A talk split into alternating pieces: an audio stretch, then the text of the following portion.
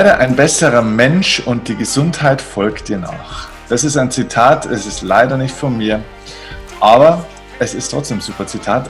Es ist nämlich vom Buddha und es ist das Lieblings- oder eins der Lieblingszitate von meinem heutigen Interviewgast. Heute ist nämlich Dr. Markus Teuber bei uns Gast. Und das freut mich sehr, denn äh, Markus äh, ist ein ausgewiesener Experte im Bereich der Neurobiologie. Er ist promovierter Neurobiologe und äh, einer schon der führenden Experten, nicht nur in Österreich, sondern ich würde jetzt auch mal sagen, wirklich mittlerweile im ganzen deutschsprachigen Raum. Zu diesem ganzen Thema, wie einfach auch die der mentale Aspekt, die Gedanken und alles das, was so im Unsichtbaren scheinbar stattfindet, was das für eine Auswirkung auch auf den Körper hat, auf zum Beispiel ganz klassische Dinge wie Muskelverspannungen, wie dein Immunsystem, also deine körperliche Vitalität, natürlich auch auf Entzündungswerte und so weiter. Das heißt, wenn der Mensch und die Seele und auch das Mentale sich verändern, dann verändert sich automatisch ein Stück weit der Körper, weil der Körper ist natürlich auch ein Stück weit die Bühne der Seele.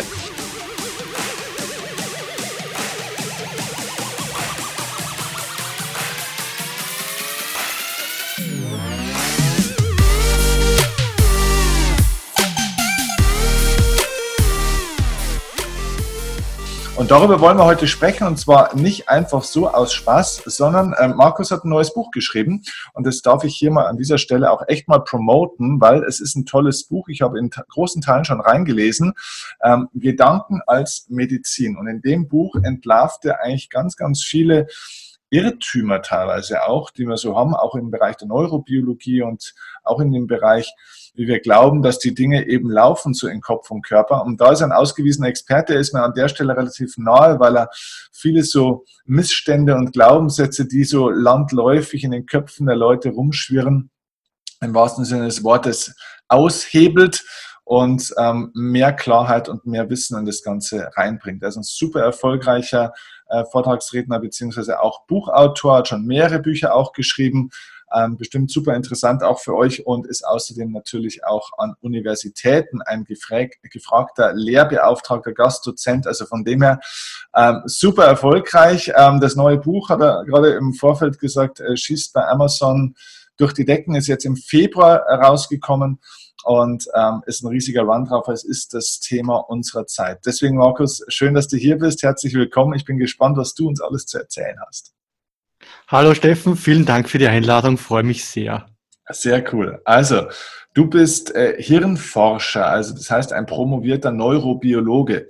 Wie kommt man denn von der Neurobiologie dann plötzlich auf so ein Thema wie Selbstheilung? Na, also das ist ja eigentlich ja. so heute unser Thema. Wie kann man praktisch durch diese ganzen Erkenntnisse der Gehirnforschung wirklich die Selbstheilung verbessern? Wie kommt man da drauf? Mhm. Also ursprünglich war ich in der Hirnforschung tätig an Universitäten in Zürich, in Wien, in Regensburg ähm, und bin dann in die pharmazeutische Industrie gegangen. Mhm. Und da habe ich mich sehr viel mit Medikamentenstudien beschäftigt und gesehen, ähm, dass immer wieder dieser Placebo-Effekt sehr, sehr stark eintritt. Und am Anfang habe ich gedacht, so wie wahrscheinlich viele Menschen auch, das ist Einbildung. Ich habe auch im psychiatrischen Bereich zunächst gearbeitet. Ähm, dann, nachdem man aber sagen muss, da sind ja auch physiologische Veränderungen da, habe ich dann davon, bin ich davon ausgegangen, dass es Entspannungsreaktionen sind, sehr allgemeine Entspannungsreaktionen des Körpers. Und dann, seit 2007 herum, kamen neue Daten aus den USA. Und diese Daten zeigen, dass es eine sehr spezifische Veränderung ist, die da eintritt. Also wenn Menschen zum Beispiel ähm, einen Milchshake trinken und, und glauben, der ist hochkalorisch im Vergleich zu einer Gruppe, die glaubt, das ist ein Diätmilchshake, aber es ist der gleiche Milchshake, dann geht bei dieser vermeintlich hochkalorischen Milchshake-Gruppe das Hungerhormon Gerelin deutlich stärker runter, nämlich um das Dreifache stärker.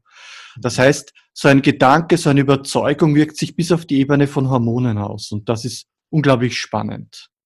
Ah, okay, weil das ist äh, ein super spannender Punkt, den du sagst, weil wir glauben ja oftmals, ne, so ein Gedanke, ja gut, das ist halt dann irgendwie so eine Meinung und so, ja klar, der macht vielleicht ein bisschen ein anderes Gefühl natürlich, ja. aber du weißt ja praktisch wirklich ganz klar, auch aus, aus diesen ganzen wissenschaftlichen Studien, das hat tatsächlich wirkliche physiologische, hormonelle Veränderungen. Ich habe sogar auch schon oft von äh, verschiedensten Experten gehört, dass äh, diese Veränderung von Denk- und somit auch Emotionsprozessen ja tatsächlich bis in die Gene auch tatsächlich mhm. reingeht. Mhm. Kannst du das bestätigen? Ja, absolut, ja. Okay. Mhm. Die überwiegende das heißt, Zahl der Gene ist umweltgesteuert und äh, zur Umwelt gehört eben auch der Gedanke dann auch, ja. Mhm. Okay.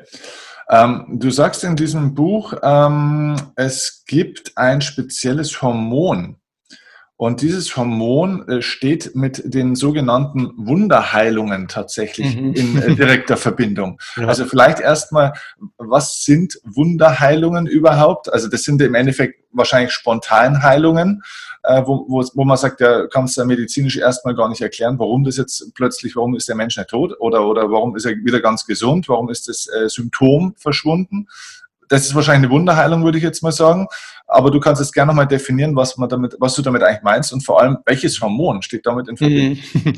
Das sind wir eigentlich sehr nah, weil du ja äh, sozusagen dieses Chakra-freie Motivationsthema auch, auch äh, sehr stark auch, auch positionierst und, und vertrittst. Und äh, genau darum geht's. Also sozusagen durch Chakra, auch im medizinischen Bereich, im Gesundheitsbereich, ähm, fühlen sich Menschen oft kurzfristig sehr viel besser ähm, das können Workshops, Seminare sein mit tausenden Leuten. Das kann, also so nach aller John of God in Brasilien zum Beispiel, oder da gibt's ja einen Kroaten, der dich nur ansieht und gar nicht spricht. Ja. Ähm, und dann gibt's eine Vielzahl von, von Methoden. In Österreich nennen wir die energetische Methoden, in Deutschland wären das Heilpraktiker-Methoden, mhm. die alle sozusagen gewisse Effekte erzeugen bei Klienten und Patienten.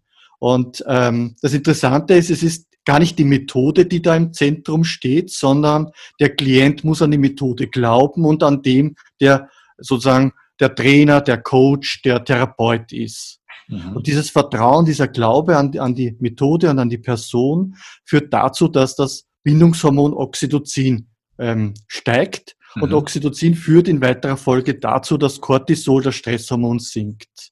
Und deswegen fühlen sich viele Leute bei gewaltigen Motivationsseminaren sofort besser.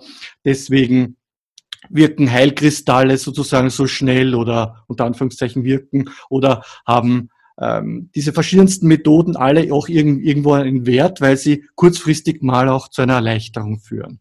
Und in weiterer Folge kann das dann auch die Basis sein, da auch eine äh, weiterführende Veränderung in Gang zu setzen. Bei den meisten aber ist dieser Effekt nur sehr kurzfristig. Sie fallen dann wieder zurück nach ein paar Tagen, nach ein paar Wochen. Es war alles wie gehabt und ja, sie sind im Prinzip dann wieder ein bisschen enttäuscht.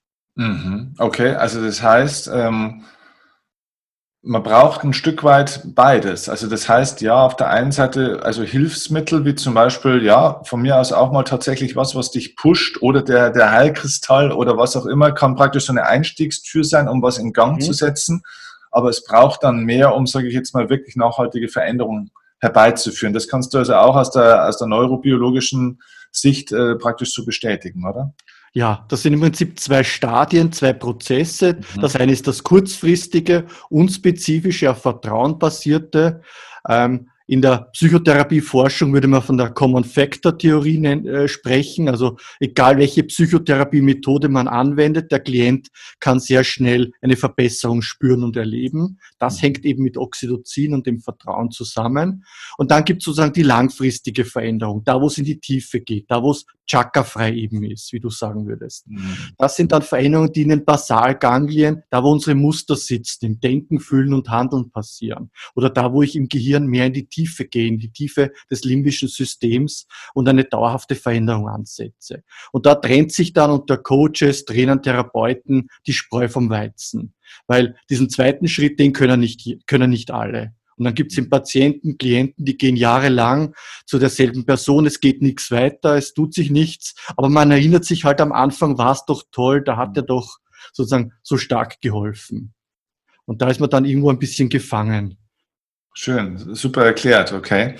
Ähm, wenn, du, wenn du sagst, ähm, Oxytocin. Ähm, Oxytocin ist ja auch ähm, ein Treue, ist ja ein Treuehormon. Ne? Also das mhm. heißt, wenn du in die heutige Welt jetzt auch ein bisschen reinschaust, ähm, gibt es da Studien dazu oder gibt es Erkenntnisse? Meine Theorie ist immer, ich glaube, dass wir einen gesamtgesellschaftlichen, also jetzt rede ich mal zumindest von der deutschsprachigen Gesellschaft, einen echten Oxytocinmangel äh, zu, äh, zu haben scheinen in der Bevölkerung weil man sieht ja, dass die Leute auch irgendwo immer unverbindlicher auch werden und diese Unverbindlichkeit kommt ja auch aus der mangelnden Bindungsfähigkeit. Mhm. Das heißt, dass man vielleicht auch von Elternhaus nicht mehr so diese Bindungserfahrung mitkriegt, dass man diese gemeinsamen Rituale nicht mehr so hat, wo man zusammenkommt, wo man was zusammen macht. Die Leute werden ein bisschen mehr teilweise auch Einzelgänger. Es gibt natürlich auch beide Bewegungen. Es gibt natürlich auch die Leute, die jetzt sehr stark in ja, Communities wieder zusammenarbeiten und so. Aber würdest du oder, oder gibt es da Erkenntnisse daraus? Was ist mit diesem Oxytocin-Thema in unserer Gesellschaft eigentlich los und ähm, wie wirkt sich das Ganze eigentlich aus? Haben wir da, haben wir da einen Mangel in unserer Gesellschaft? Mhm. Also Oxytocin ist wirklich ganz basal, da geht es ganz fundamental um unser Überleben, nämlich das beginnt dann schon bei der Mutter-Kind- und auch Vater-Kind-Beziehung. Mhm. Das Kleinkind lächelt, die Mutter lächelt zurück, der Vater lächelt zurück, beide produzieren Oxytocin und da entsteht dann das Vertrauen und die Bindung. Mhm. Und das ist unsere erste wirkliche große Erfahrung auch in der Welt. Und wenn das schon nicht ganz so funktioniert, wenn diese erste Bindungserfahrung nicht so optimal ist, eben weil ständig jemand anderer auf das Kind aufpasst oder das Kind vernachlässigt wird. Ähm, nicht genug Zeit da ist, zu viel Stress auch da ist und sich der Stress auf das Kind überträgt und so weiter, äh, dann wirkt sich das nachhaltig auch dann zum Beispiel auf das Beziehungsleben später aus. Mhm. Und das andere ist dann am ganzen anderen Ende sozusagen der Altersskala. Das ist dann das Thema Einsamkeit auch von älteren Menschen und so, wenn der Ehepartner zum Beispiel früher stirbt, wenn äh, die Familie woanders lebt oder sich nicht mehr so um die Oma, die Oma kümmert und so weiter. Ähm, Einsamkeit ist, ist, ist einer der wesentlichen Killer, sozusagen einer der wesentlichen Faktoren, die uns auch ungesund werden lässt und die vermutlich auch einen ganz wichtigen Beitrag zur Demenzentstehung hat. Hm. Das ist ein super spannender Punkt, weil ich glaube, dass sich heutzutage auch in unserer Gesellschaft, in dieser Leistungsgesellschaft, ganz viele Menschen einsam fühlen. Ich, ich würde so weit gehen, dass ich sage, Einsamkeit ist die Grundlage ganz, ganz, ganz, ganz vieler Krankheiten, die die Leute auch haben, gerade psychologische Krankheiten. Mhm. Und man sagt ja auch so schön, Erfolg macht einsam. Ist ja auch so ein schöner Spruch. Ähm, ja, äh, weil wer Erfolg hat, steigt natürlich auf dieser berühmten Leiter irgendwie ein bisschen weiter mhm. oben. Äh, erstmal ist auf der Spitze der Pyramide weniger Platz als unten und zweitens sind natürlich diejenigen, die du vielleicht auch zurücklässt auf dem Weg, nicht unbedingt die, die dich beklatschen, sondern manchmal auch die, die es dir neiden. Also du kriegst natürlich mehr Feinde. Und viele Leute fühlen sich einsam, obwohl sie vielleicht für sich sogar auf einem guten Weg sind. Kannst du denn erklären, was macht denn Einsamkeit mit unserem Körper tatsächlich? Also die, zumindest mal, ob wir wirklich einsam sind, ist ja eine andere Sache. Mhm. Aber wenn sich ein Mensch einsam fühlt, was macht es mhm. biologisch mit dem Körper, mit der Gesundheit, mit dem Immunsystem oder wo wirkt sich das genau aus? Mhm. Also Bindung ist sehr stark mit Sicherheitsgefühl verbunden. Das heißt, im Endeffekt ist es eine Stressreaktion, die da entsteht und die zum Beispiel Entzündungen dann begünstigt. Also unser Immunsystem kommt aus der Balance. Wir haben ja zwei Elemente des Immunsystems, die zelluläre Antwort und die Antikörperantwort. Und unter Stress so wird die zelluläre Antwort sozusagen runtergeschraubt, wird schwächer, es ist weniger ähm, Immunabwehr da, zum Beispiel gegen Bakterien und Viren. Mhm. Und andererseits wird die Antikörperantwort raufgeschraubt. Also mehr Antikörperproduktion heißt dann auch, ich bin anfälliger für entzündliche Erkrankungen, für chronische entzündliche Erkrankungen, für Autoimmunerkrankungen. Und daher macht Einsamkeit tatsächlich dann auch krank über diese Stressachse und die Stressreaktion. Mhm. Okay, also es ist eine Stressantwort vom Körper im Endeffekt, die entsteht. Und im Endeffekt ist es an der Stelle ja egal. Äh, äh Einsamkeit ist ja genau genommen eigentlich eine Angst. Ja, ja, genau. Also es ist ja in uns allen auch drinnen. Also wenn wir uns vorstellen, so vor tausenden, hunderttausenden Jahren, nicht, wenn ich jetzt ähm, in so einer Gruppe war von 100, 150 Leuten und ähm, jemand ähm, macht was, was sozusagen verboten ist, der wird dann ausgeschlossen, ist dann ganz allein. Der ist natürlich Opfer für den Säbelzahntiger und für, für den verfeindeten Stamm sozusagen. Also das war ein Todesurteil, einsam zu sein, ausgeschlossen zu sein. Und ähm, daher sozusagen kommen auch sehr viele Ängste wie Präsentationsangst oder soziale Ängste. Also so, ähm, wenn ja ich eine Präsentation halte und, und, und die anderen Leute lachen mich aus, dann fühle ich mich ausgeschlossen und auf einer sehr subtilen Art und Weise wird dann dieses Überlebensprogramm dann auch aktiviert. Diese Gefahr ist dann im Kopf so quasi, ja, ich bin jetzt ausgeschlossen, ich werde jetzt sozusagen leichter Opfer von Feinden. Mhm. Ja, es ist äh, interessant. Ähm, vielleicht kann man da an der Stelle, können wir da nochmal kurz dranbleiben mit dem Thema Einsamkeit, weil ich glaube, das ist echt ein Riesenthema. Also ich kenne das von mir von früher auf der Bühne, so in den ersten Jahren.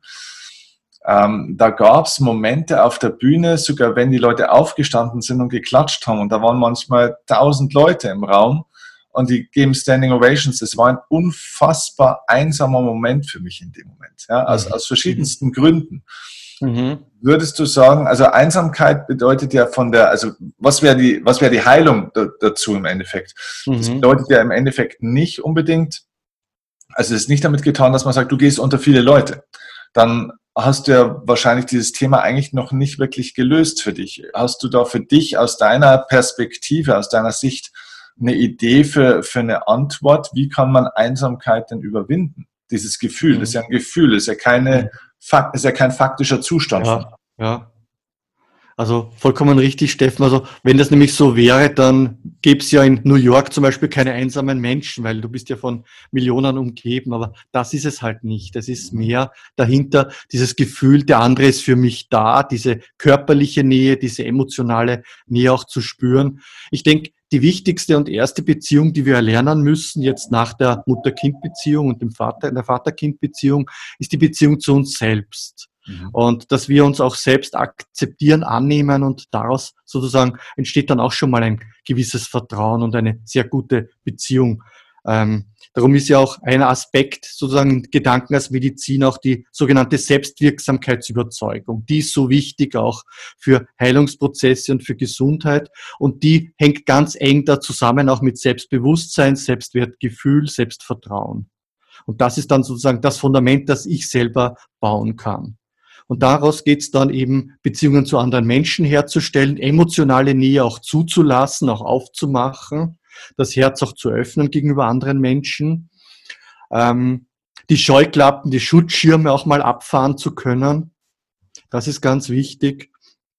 Und man kann natürlich auch die technischen Tools auch einsetzen, weil WhatsApp, also es gibt ich kenne Beispiele von älteren Leuten über 70, die WhatsApp nutzen und so mit ihrer Community in Verbindung bleiben. Und auch das und auch soziale Medien und so weiter, die bewirken schon so ein bisschen einen Oxytocinschub.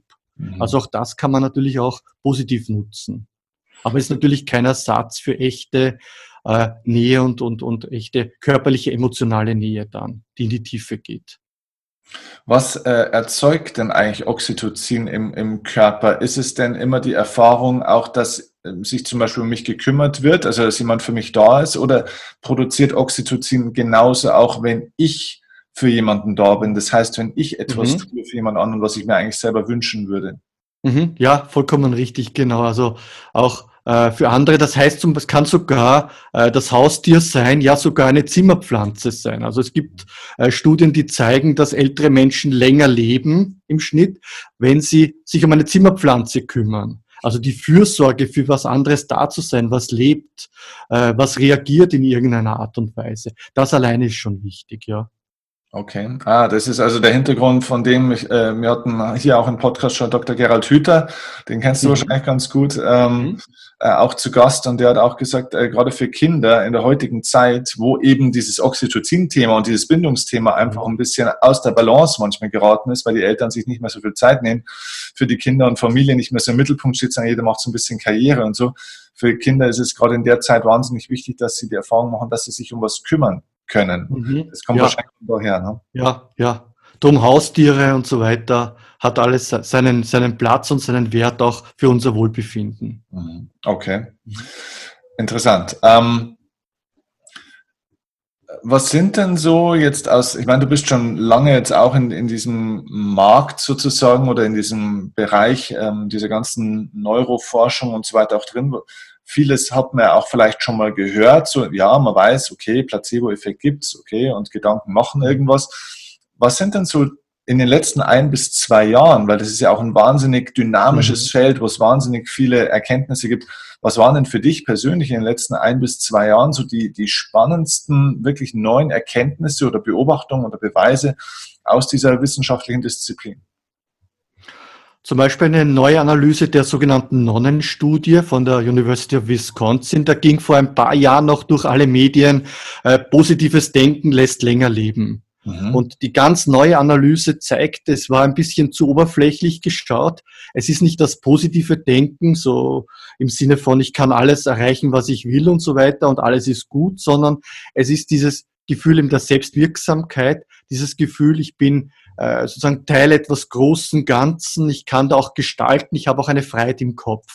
Die ist eigentlich das, was uns in der laut Nonnenstudie uns da länger leben lässt. Der Unterschied zwischen Menschen, die sich frei im Kopf fühlen, selbstwirksam fühlen, als Gestalter erleben, gegenüber jenen, die sich ausgeliefert und als Opfer sehen, ist so stark wie zwischen Nichtraucher und Kettenraucher. Ach, krass. Und das ist schon verblüffend, ja. Und warum hieß es Nonnenstudie?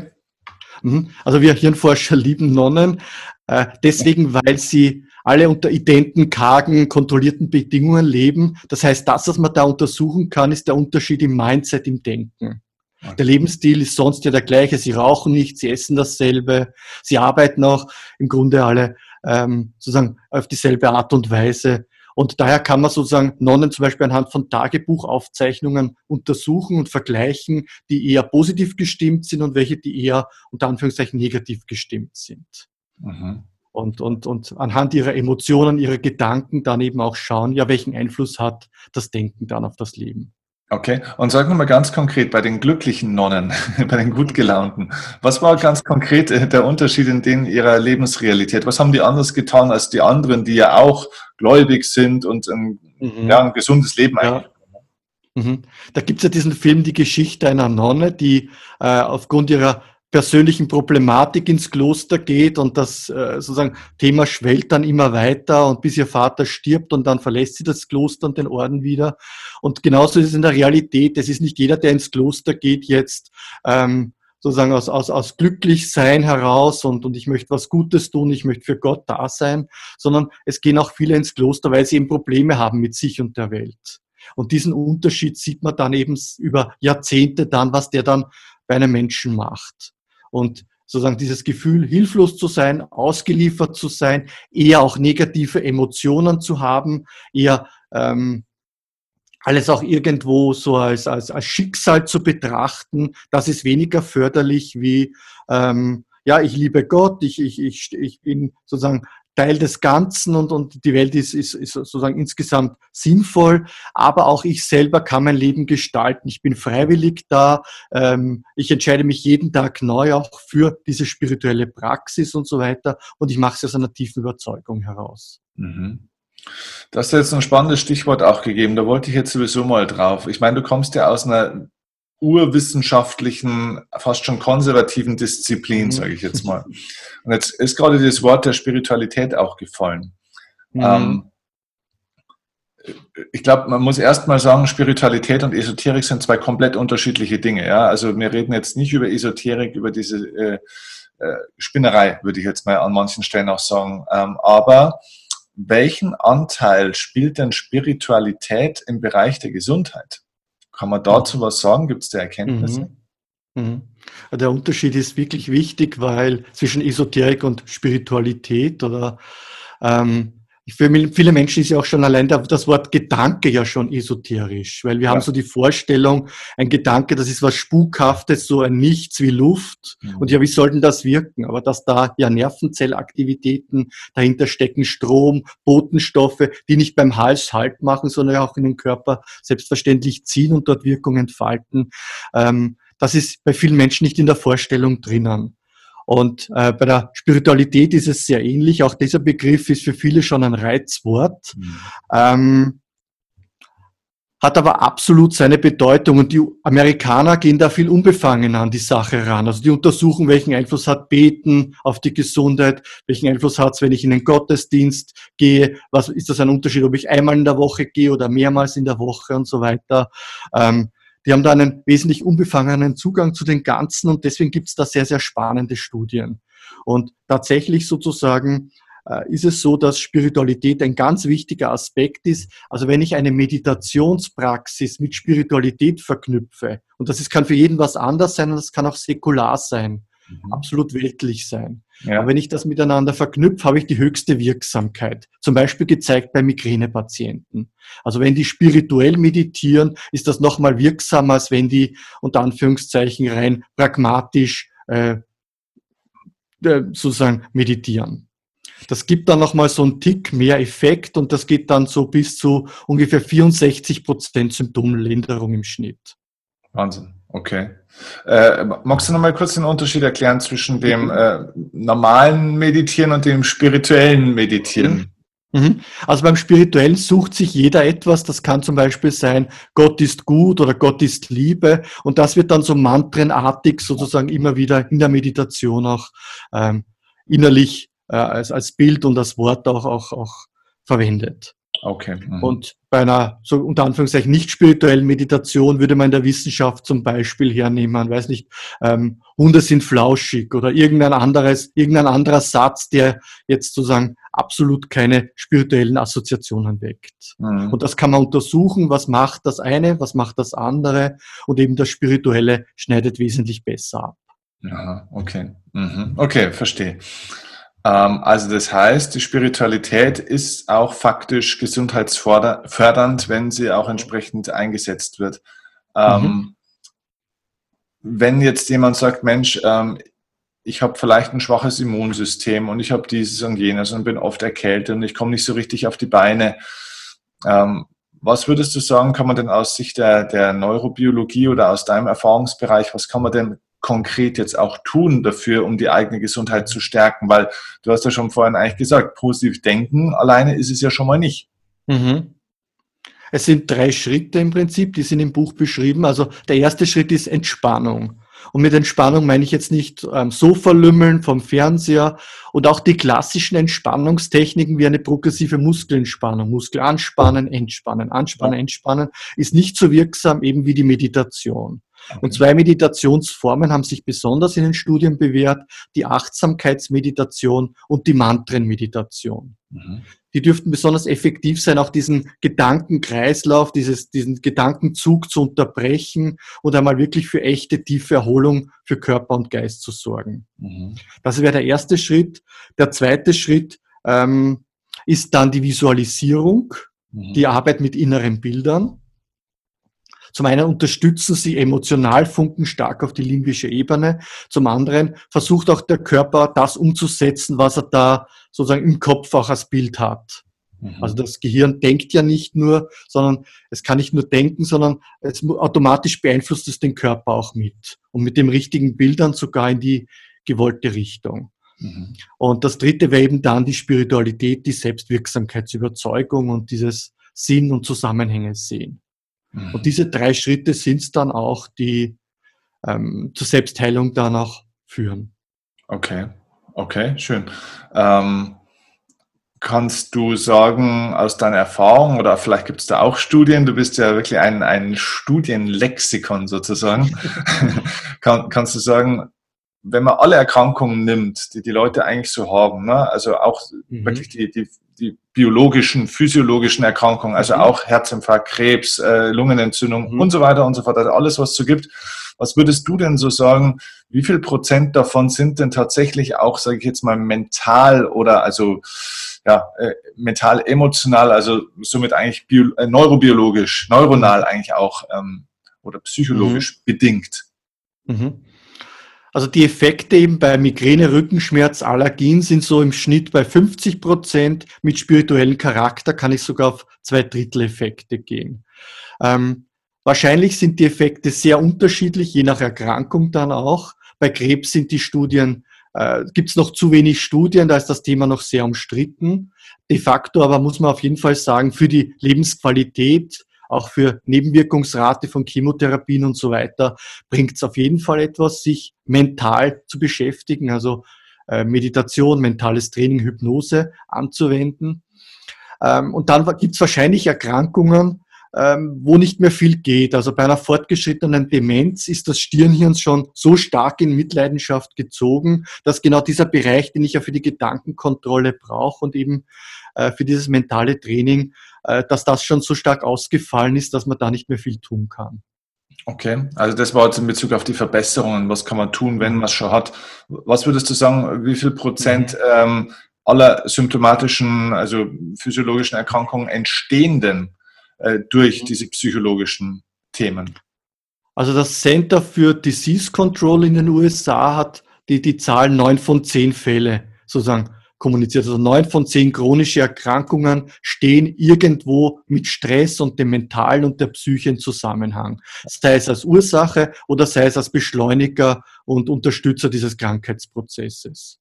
Wahnsinn. Und ja, also das sind gewaltige Effekte, die da dahinter stecken. Mhm. Okay.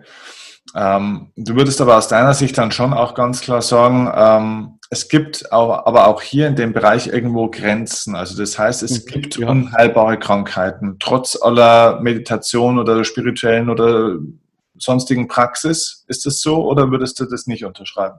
Mhm. Also es gibt ich sage mal so. Schwierige Frage, gell? Darf man Hoffnung haben? Das einmal. Es gibt Heilung. Sozusagen auch in fortgeschrittensten Krebsstadien sozusagen gibt es berichtete Heilung und, und ähm, aber man kann sie nicht erzwingen und, und, und äh, ja, es ist trotzdem immer auch eine Frage von Wahrscheinlichkeiten. Mhm. Mhm. Und eben, wie gesagt, bei der fortgeschrittenen Demenz, da gibt's momentan keine, da funktioniert auch der Placebo-Effekt nicht und so weiter. Da gibt's dann keine, keine guten Daten dazu, die Hoffnung machen würden. Aber sonst so bei chronisch entzündlichen Erkrankungen im weitesten Sinne, äh, bei allen, wo Hormone auch mitspielen, wo Muskelspannungen auch mitspielen, Reizdarm und so weiter, bei all diesen Erkrankungen ähm, hat das Mentale einen sehr hohen Stellenwert. Ähm, Heilung ich würde immer davon ausgehen, man kann immer was tun, man kann die Krankheit zumindest äh, abbremsen, zumindest die Lebensqualität auch steigern, aber man kann eben Heilung nicht auf Knopfdruck sozusagen einschalten, sondern es ist immer ein Prozess. Ich kann Rahmenbedingungen schaffen drumherum, wo es dann eben wahrscheinlicher wird, dass ich eine Heilung erfahre. Mhm. Und interessanterweise, also bei all jenen, wo Krebs im Endstadium dann wieder zurückgegangen ist, äh, die Menschen haben schon sehr häufig auch eine besondere mentale Stärke und einen besonderen Umgang auch mit der Krankheit. Mhm, mhm, mhm. Okay. Äh, und haben oft auch, glaube ich, einen sehr starken Lebenswandel hingelegt, oder? Das wäre ja, dieser dritte genau. Bereich, den du vorhin genannt hast, mit der äh, Überzeugung, mit der Selbstwirksamkeitserfahrung oder Überzeugung dann, oder? Mhm.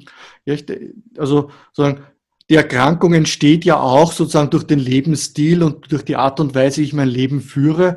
Und ich verstehe sozusagen dann nicht, wenn man so eine schwere Diagnose hat, dass man genau dieses Leben dann eben auch weiterführt. Sozusagen das, was sozusagen ja auch zum Problem beigetragen hat. Und viele Menschen, die äh, dann Heilung erfahren, die gehen dann in den Wald, ändern ihr Leben, ändern den Job und so weiter und arbeiten an sich und, und, und an dem, was bisher nicht gepasst hat. Und das natürlich kann sich dann eben auch positiv über die Psyche und über die Gedanken und die Einstellung dann eben auch auswirken. Ja. Mhm. Im Prinzip haben wir ja immer, sozusagen abseits auch von Gesundheit, immer die Frage im Leben, nicht wollen wir Muster oder wollen wir die Lösung? Wollen wir im Muster bleiben oder wollen wir wirklich was Neues probieren und in die Lösung gehen? Hm, hm, okay.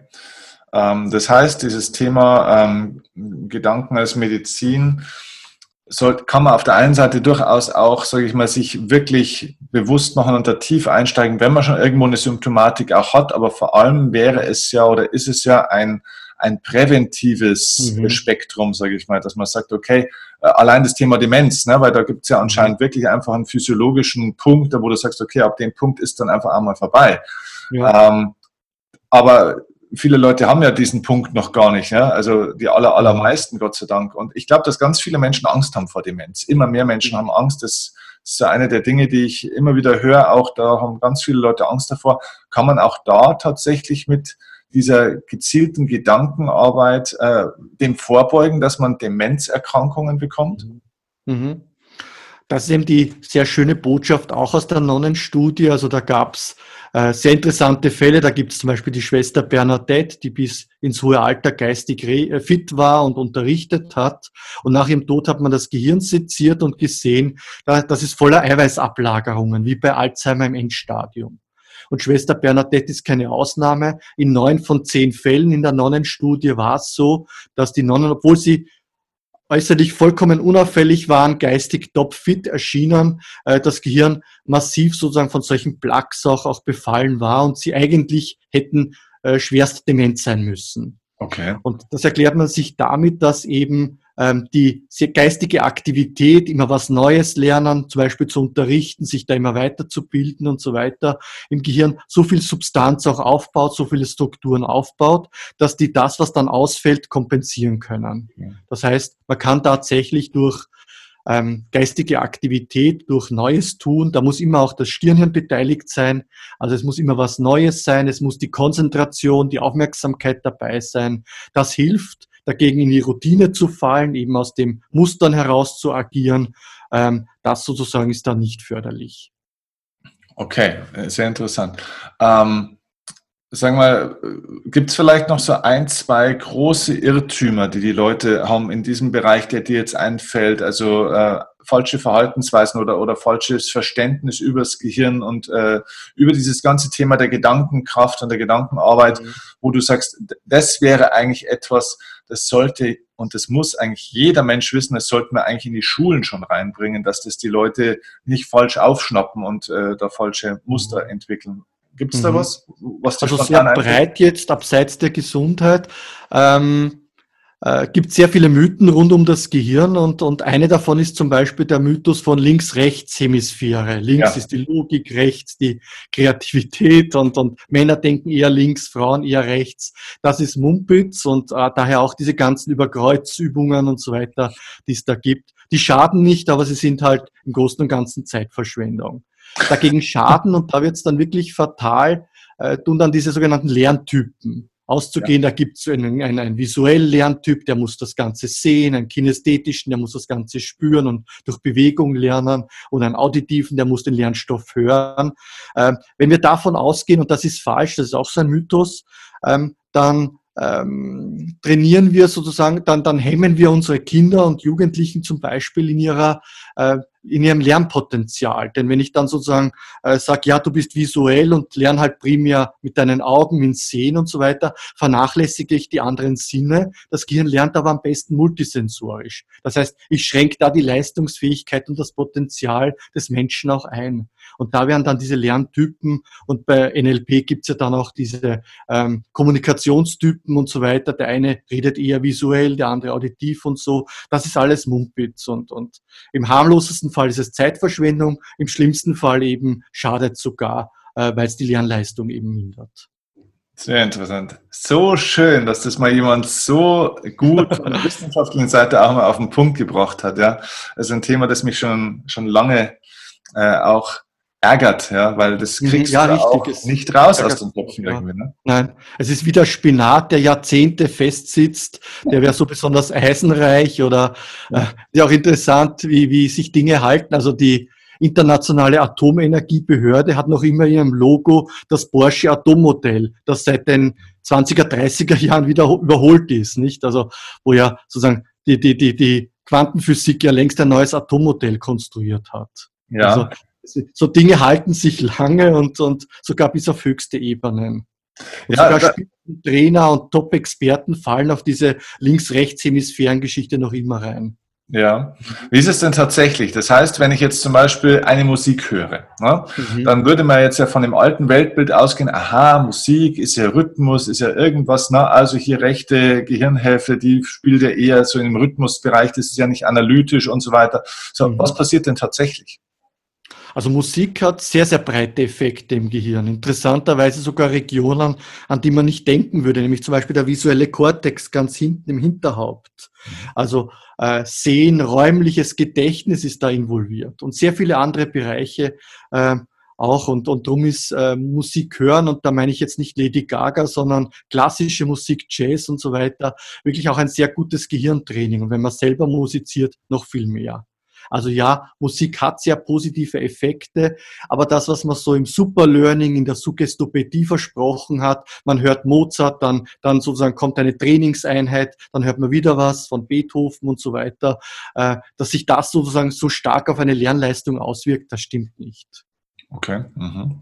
Ähm Woher kommt denn eigentlich dieser Irrglaube, dass wir, dass äh, so viele Leute immer noch glauben, auf der rechten Seite ist eher so das kreative, emotionale, äh, rhythmische und so weiter und auf der linken Seite ist das analytische? Also ursprünglich von den Split Brain-Patienten, also äh, bei Patienten, wo man die Verbindung zwischen linker, rechter Hirnhälfte unterbrochen hat, weil die an starker Epilepsie leiden und ansonsten eben auch, äh, auch mit Tod auch bedroht gewesen wären. Aus diesen frühen, sozusagen Mitte des 20. Jahrhunderts kommenden Operationen heraus hat man gesehen, aha, Moment, äh, der kann mit dem linken Auge nicht sehen, was rechts gezeigt wird und so weiter. Wir haben offensichtlich zwei Gehirne in uns. Und ähm, dann gab es so ein paar Studien, so mit ein paar Männern, ein paar Frauen im Vergleich. Da hat man gesehen, ja, äh, da bei dem einen ist mehr, bei den Männern ist da mehr, bei den Frauen da mehr. Und so hat sich das Ganze dann über Medien verbreitet und ist irgendwie nicht mehr aus den Köpfen rauszukriegen. Mhm, okay. Also es war zum einen Überinterpretation und zum anderen waren es kleine Studien, die für sich noch keinen Wert hatten. Mhm, mhm. Okay. Äh, und äh, vielleicht auf das Thema nochmal, weil du es vorhin gerade so, so angeschnitten hast, auch so dieses alte Verständnis des Atommodells. Das ist ja auch mhm. elementar wichtig für die Gesundheit aus meiner Sicht. Das ist ja nicht irgendein Physik-Hokuspokus, mhm. sondern das ist doch aus meiner Sicht zumindest, ich bin mal gespannt, was du dazu sagst, auch für, für generell fürs Verständnis des Lebens und der Welt, aber auch für das Verständnis des eigenen Körpers und der Gesundheit extrem wichtig, dass wir verstehen, woraus bestehen wir denn eigentlich so ein Stück mhm. weit? Ja, mhm. weil am Ende des Tages glauben wir ja, wir bestehen aus diesen Atomen und haben ja. dann diese Vorstellung, es gibt einen Atomkern, da gibt es mhm. irgendwelche Bahnen und da sausen irgendwelche Elektronen außenrum. Wie ist es denn wirklich? Erzähl das mal als Wissenschaftler, du kannst es besser erkennen. Also, also wenn wir nur rein Materie wären, angenommen, dann, und, und der Körper regeneriert sich ja ständig, die Leber, die Niere und so weiter. Ständig werden ja die Organe auch mit neuen frischen Zellen versorgt und nach ein paar Jahren spätestens haben wir neue Knochen, neue Muskeln und so weiter. Wenn also wir rein Materie wären, dürfte es keine chronischen Erkrankungen geben, die über diese paar Jahre hinaus bestehen, weil ja der Körper dann materiell ein ganz anderer ist. Mhm. Dahinter steckt was anderes und das kann man Information nennen. Ähm, äh, die da sehr wesentlich ist. Also das ist im Prinzip, ich vergleiche das im Buch äh, auch irgendwo, wenn ich mal eine Suppe versalzen habe, ähm, dann ähm, ähm, dann müsste ja sozusagen irgendwann das Salz weniger werden, wenn ich da Suppe rauslöffel und dann wieder Wasser nachtue und so weiter. Genau das ist eben beim Körper nicht so, sondern da ist der Fehler im Rezept.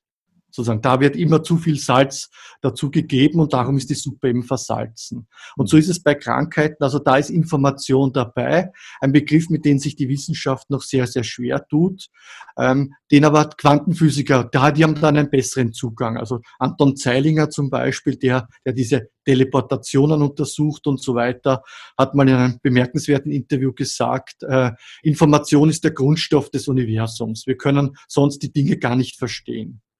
Da muss man aber trotzdem vorsichtig sein, weil andere wiederum die Quantenphysik sofort sozusagen für alles missbrauchen und sofort in den Alltag übertragen und äh, zum Beispiel die Quantenheilung sozusagen sich da einen wissenschaftlichen Anstrich gibt, obwohl es sich eigentlich um eine triviale Mentaltechnik handelt. Mhm.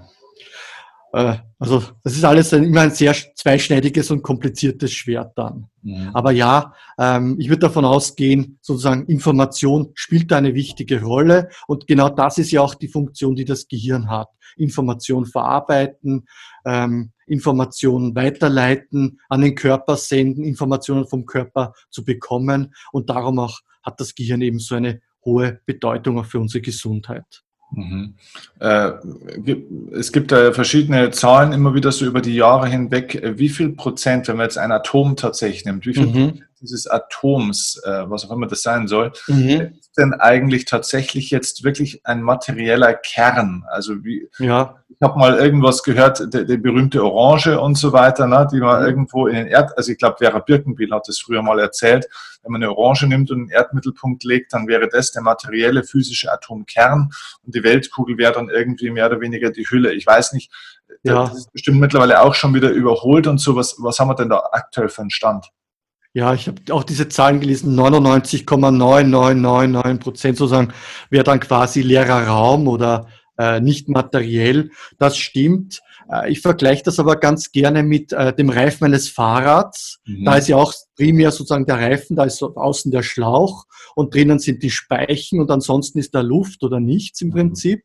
Mhm. Aber wenn dieses Rad sich dreht, möchte ich trotzdem nicht reingreifen, weil es fühlt sich dann hart an sozusagen. Ja. Also da ist schon sehr viel auch zwischen Atomkern und, und Elektronen und so weiter und Hülle. Da tut sich ja sehr viel. Da wird sehr viel ausgetauscht, auch an Informationen, an Wellen und so weiter, an Feldern. Also äh, das kann trotzdem, obwohl es sozusagen quasi wie leerer Raum aussieht, wenn man es sozusagen so still betrachten würde, kann das trotzdem ganz schön hart sich anfühlen, unter mhm. Anführungszeichen. Cool. Sehr gut. Schön erklärt. Super Beispiel mit dem Rad, ja. Okay. Ja, du, ähm, was machst du denn eigentlich für deine Gesundheit? Vielleicht so Richtung Abschluss gefragt. Was, mhm. was machst du, um dein ganzes Wissen, das du hier ja hast, eigentlich so in, in dein Leben zu integrieren? Ähm, worauf achtest du persönlich, um deine Gesundheit mit deinem Kopf, mit deinen Gedanken, mit deinem Leben zu optimieren? Also ein Anlasspunkt, ja das Buch zu schreiben, war auch meine eigene gesundheitliche Erfahrung. Also ich hatte Gott sei Dank nie was wirklich Dramatisches, aber ich war vor zehn Jahren, da an allen Ecken und Enden äh, gab es da körperliche Beschwerden, also Allergien, Rückenschmerzen, Reizdarm, dann kam ein Tinnitus dazu. Also es war wie so ein hohes Hu der Zivilisationskrankheiten. Ja. Und ich habe auch selber gesagt, du musst was tun. Ich habe auch mit mentalen Techniken sehr viel experimentiert, sehr viel Studien eben mir angeschaut und äh, beim Tinnitus auch das gemacht, was ich dann eben auch selber unterrichte, nämlich erst in die Akzeptanz gehen, dann in die Lösung. Also nicht sofort reagieren, ich will den loswerden und das ist schlimm und Emotionen rein zu, zu, zu buttern, sondern ich habe den einmal einfach beobachtet. Wie hört sich der genau an? Mhm. Äh, welche Tonhöhe hat er, welche Lautstärke. Und da kommt man dann eben in einen Zustimmungsmodus im Gehirn. Die Anspannung geht da mal runter. Mhm. Ähm, und dann im zweiten Schritt habe ich mir vorgestellt, wie das Ohr, das rechte Ohr ein Lautsprecher wie eine Stereoanlage und habe so in Gedanken dann die Lautstärke an dem Regler runtergedreht. Und der Tinnitus ist dann weggegangen, wiedergekommen. Ich habe die Übung gemacht, er ist weggegangen, wiedergekommen. Mhm. Das ging viele, viele Male so, aber jedes Mal, wenn er kam, so im Schnitt, äh, war er kürzer und leiser. Und irgendwann, ich kann gar nicht genau mehr sagen, wann, weil es so beiläufig war, blieb er ganz aus. Also da habe ich zum Beispiel eben Visualisierung angewandt. Mhm. Und das, was ich täglich selber praktiziere jetzt, ist einfach meditieren, weil es, weil es so gut tut und ja, so ein, so ein neues Lebensgefühl auch vermittelt. Das heißt, du hast da spezielle Zeiten am Tag oder machst es? Äh ja, genau, ich mache das zu fixen Zeiten, weil sonst würde es nicht so klappen. Ja, wie lange machst du es am Tag oder wie oft? Ähm, also 15 Minuten ist sozusagen für mich das Minimum, das ich am Abend mir dafür nehme. Ähm, ich versuche aber so unterm Tag, wenn ich im Stau stehe oder wenn ich an der Schlange bei der Post stehe oder so, einfach mal selber so Mini-Meditationen zu machen, in den Körper reinspüren. Wie stehe ich gerade da? Was macht gerade die Atmung? Mhm. Gibt es zwischen Ein- und Ausatmen eine Pause oder nicht? Solche Dinge einfach mal beobachten. Mhm. Das mache ich so durch die Bank über den Tag verteilt. Aber dann eben diese 15 Minuten am Abend, die sind sozusagen Mini, Minimum dann. Und die, die sind regelmäßig. Okay, okay. Also du, mega gut. Also ich finde, du erklärst es auf so eine klare ähm, und trotzdem hochmoderne Art und Weise, ähm, das ist fantastisch. Wenn jetzt Leute hier zuschauen oder zuhören äh, und sagen, Mensch, äh, mit dem Markus, mit dem, ich glaube, der kann mir helfen. Ich glaube, das täte mir gut. Wie kann man von dir lernen? Es gibt Vorträge, es gibt Workshops, es gibt, äh, ich weiß nicht, auch Coachings. Erzähl doch mal, wie können die Leute aus meiner Community von dir profitieren? Wie findet man das Einstiegstor in dich? Was sind mhm. deine Angebote? Neben deinem Buch, das wir hier nochmal mhm. zeigen ja. wollen. Auch, weil das ist natürlich schon mal ein gutes Einstiegsbuch auch trotzdem. Weil da steht mhm. noch deutlich mehr drin als das, was wir heute besprochen haben. Hm. Also ich habe den Bereich Ausbildungen, zum Beispiel wenn Coaches, Therapeuten mehr über Hirnforschung lernen möchten, gibt es diese Möglichkeit als Präsenz in Wien. Ich würde auch gern mehr nach Deutschland natürlich gehen, aber auch als Online-Kurs zum Beispiel. Also so Aus- und Weiterbildungen biete ich an. Äh, Keynotes, das ist ein Bereich, den ich gern ausbauen würde für Unternehmen. Da stehe ich aber noch ziemlich am Anfang, muss ich ganz ehrlich sagen. Ähm, und das andere, der andere Bereich, das sind eben Seminare, genau, und Workshops. Die laufen jetzt schon seit ungefähr fünf Jahren.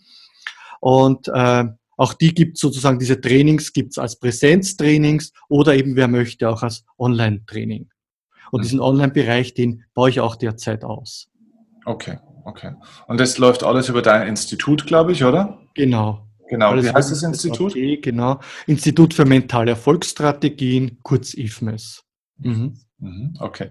Also wir werden alles in den Show Notes unten verlinken. Erstens mal in den Show Notes unten findet ihr das Buch von Markus. Ihr findet natürlich auch seine Webseite, findet den Zugang zum Institut, zu den Aus- und Weiterbildungen und so weiter, sodass ihr dann euren Weg wählen könnt, wie ihr weiter vielleicht mit ihm ähm, arbeitet oder überhaupt mal anfangt mit ihm zu arbeiten. Ich glaube, das ist hier gut rübergekommen, so ähm, für wen das dann auch was ist. Kann man mit dir persönlich in irgendeiner Form in Kontakt treten? Gibt es einen Facebook-Account oder? Ähm ja, ich bin auf allen sozialen Medien und, und ja, da kann mich jeder kontaktieren und, und okay. ich lehne keine Freundschaftsanfragen und so ab. Also das ist kein Problem. Okay, Außer sie gut. scheinen dubios zu sein. Okay, okay. Mhm. Gut, also die haben wir hier natürlich nicht. Ähm, genau, lauter seriöse Leute und genau, also deine ganzen sozialen mhm. Kanäle mhm. werden wir dann auch auf alle Fälle ähm, verlinken unten. Du, es war äh, super gut. Hast du noch irgendwie eine wichtige Botschaft an die Welt, die du Richtung Abschluss äh, raushauen willst?